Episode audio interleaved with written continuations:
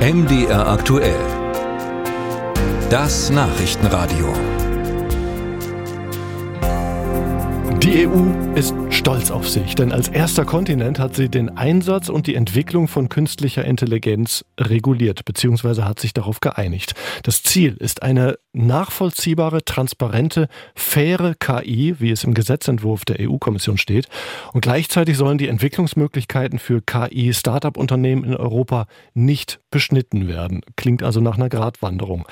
Genau das, dieses Beschneiden, passiere aber mit der Regulierung, sagen Kritiker, denn das Forschen und Entwickeln von Anwendungen werde nun in Europa unattraktiv.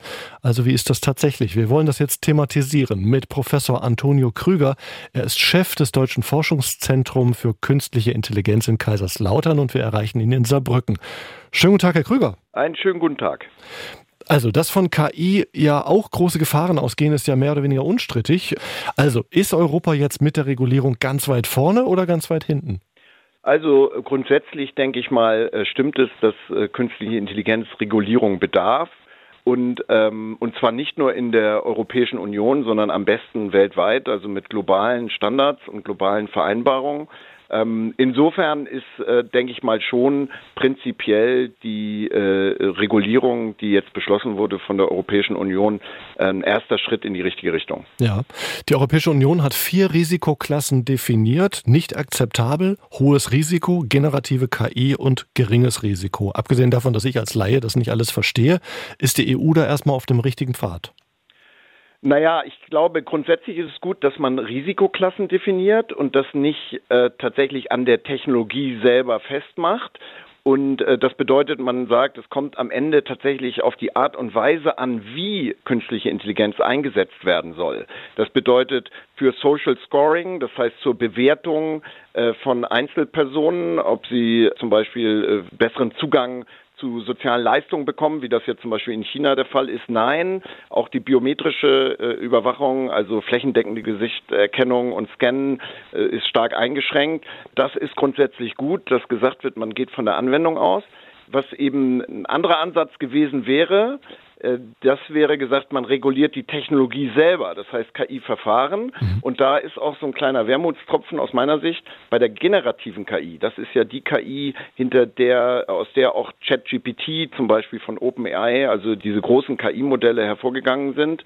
Da ist so ein Sonderweg, dass gesagt wird, hier wird dann doch eine Technologie, KI-Technologie reguliert. Das finde ich eher ein bisschen unglücklich, weil das tatsächlich auch die Gefahr birgt, dass Innovationen gehemmt werden an der Stelle. Aber gerade was äh, diese Technologien angeht, äh, auch ChatGPT, von wo wir schon gelernt haben, dass auch diese Maschine durchaus lügen kann, löst ja auch Ängste aus bei den Menschen. Warum soll das nicht reguliert werden, Ihrer Meinung nach? Also ich denke, das sollte schon reguliert werden, aber ähnlich wie Sie das bei den Hochrisikoklassen haben, eben über die Anwendung. Was passiert damit? Also ich nenne mal ein Beispiel. Wenn Sie ChatGPT äh, benutzen, um sich äh, Zusammenfassungen von äh, äh äh, geben zu lassen, mhm. Äh, dann ist das vielleicht nicht so eine Hochrisikokategorie. Wenn Sie ChatGPT aber verwenden, um zum Beispiel Meinungen zu manipulieren im Internet, dann ist das vielleicht eher kritisch. Also daran erkennt man schon. Und was ist, wenn dem Kanzler per Deepfake Worte in den Mund gelegt äh, werden, die er nie gesagt hat? Ja, ich sag ja, das kommt äh, ganz drauf an. Wenn das in einer, im satirischen Kontext passiert, dann ist das vielleicht eher unkritisch. Wenn das aber mit der Zielrichtung passiert, dass tatsächlich äh, manipuliert werden soll, dann ist das selbstverständlich sowieso jetzt schon ein Straftatbestand und sollte auch an der Stelle reguliert werden. Jetzt im Moment, so wie die EU das gemacht hat, ist das so ein Kompromiss. Insofern ist es auch nicht ganz so kritisch. Man hat sich auf Kompromisslinien äh, geeinigt. Man hat eine Grenze der Größe der Modelle, die dahinter stehen, gesetzt, wo man gesagt hat, ab dieser Größe und da fallen im Moment wirklich nur die ganz großen äh, Modelle aus den USA im Moment darunter. Das heißt, äh, kleinere Start-ups, wie sie jetzt auch in Europa äh, entstehen, sind da erstmal geschützt. Und da geht es dann auch erstmal, und damit kann ich persönlich auch leben, erstmal um Transparenzpflichten, das heißt Dokumentationspflichten, wo dann eben klar ist, mit welchen Daten wurde zum Beispiel trainiert. Das ist so eine, sagen wir mal, etwas, womit man leben kann und wo man jetzt erstmal gucken muss, wie äh, praktikabel das eigentlich ist. Ja, trotzdem sagt beispielsweise der Verband der Computer- und Kommunikationsindustrie in Europa, das ist jetzt schon eine Überregulierung, die die EU da vornimmt. Und Bitkom, der Verband, sagt, das das wird dazu führen, dass auch die Forschung in der Praxis behindert wird, was wiederum dazu führt, dass Firmen sich eben nicht in Europa, sondern anderswo ansiedeln. In Kalifornien beispielsweise.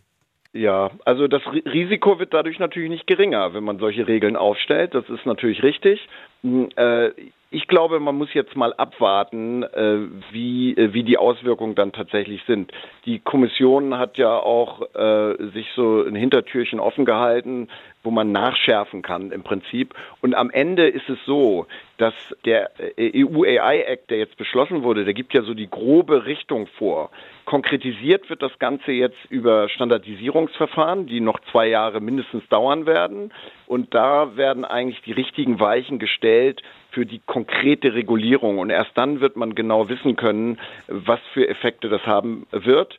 Aber ich teile zumindest mal die Sorge, dass man kritisch drauf gucken muss, ob äh, Innovationen im Bereich der künstlichen Intelligenz in Europa äh, nicht stark behindert wird. Im Moment glaube ich, dass das vermutlich nicht der Fall sein wird, aber die Gefahr besteht natürlich. Musik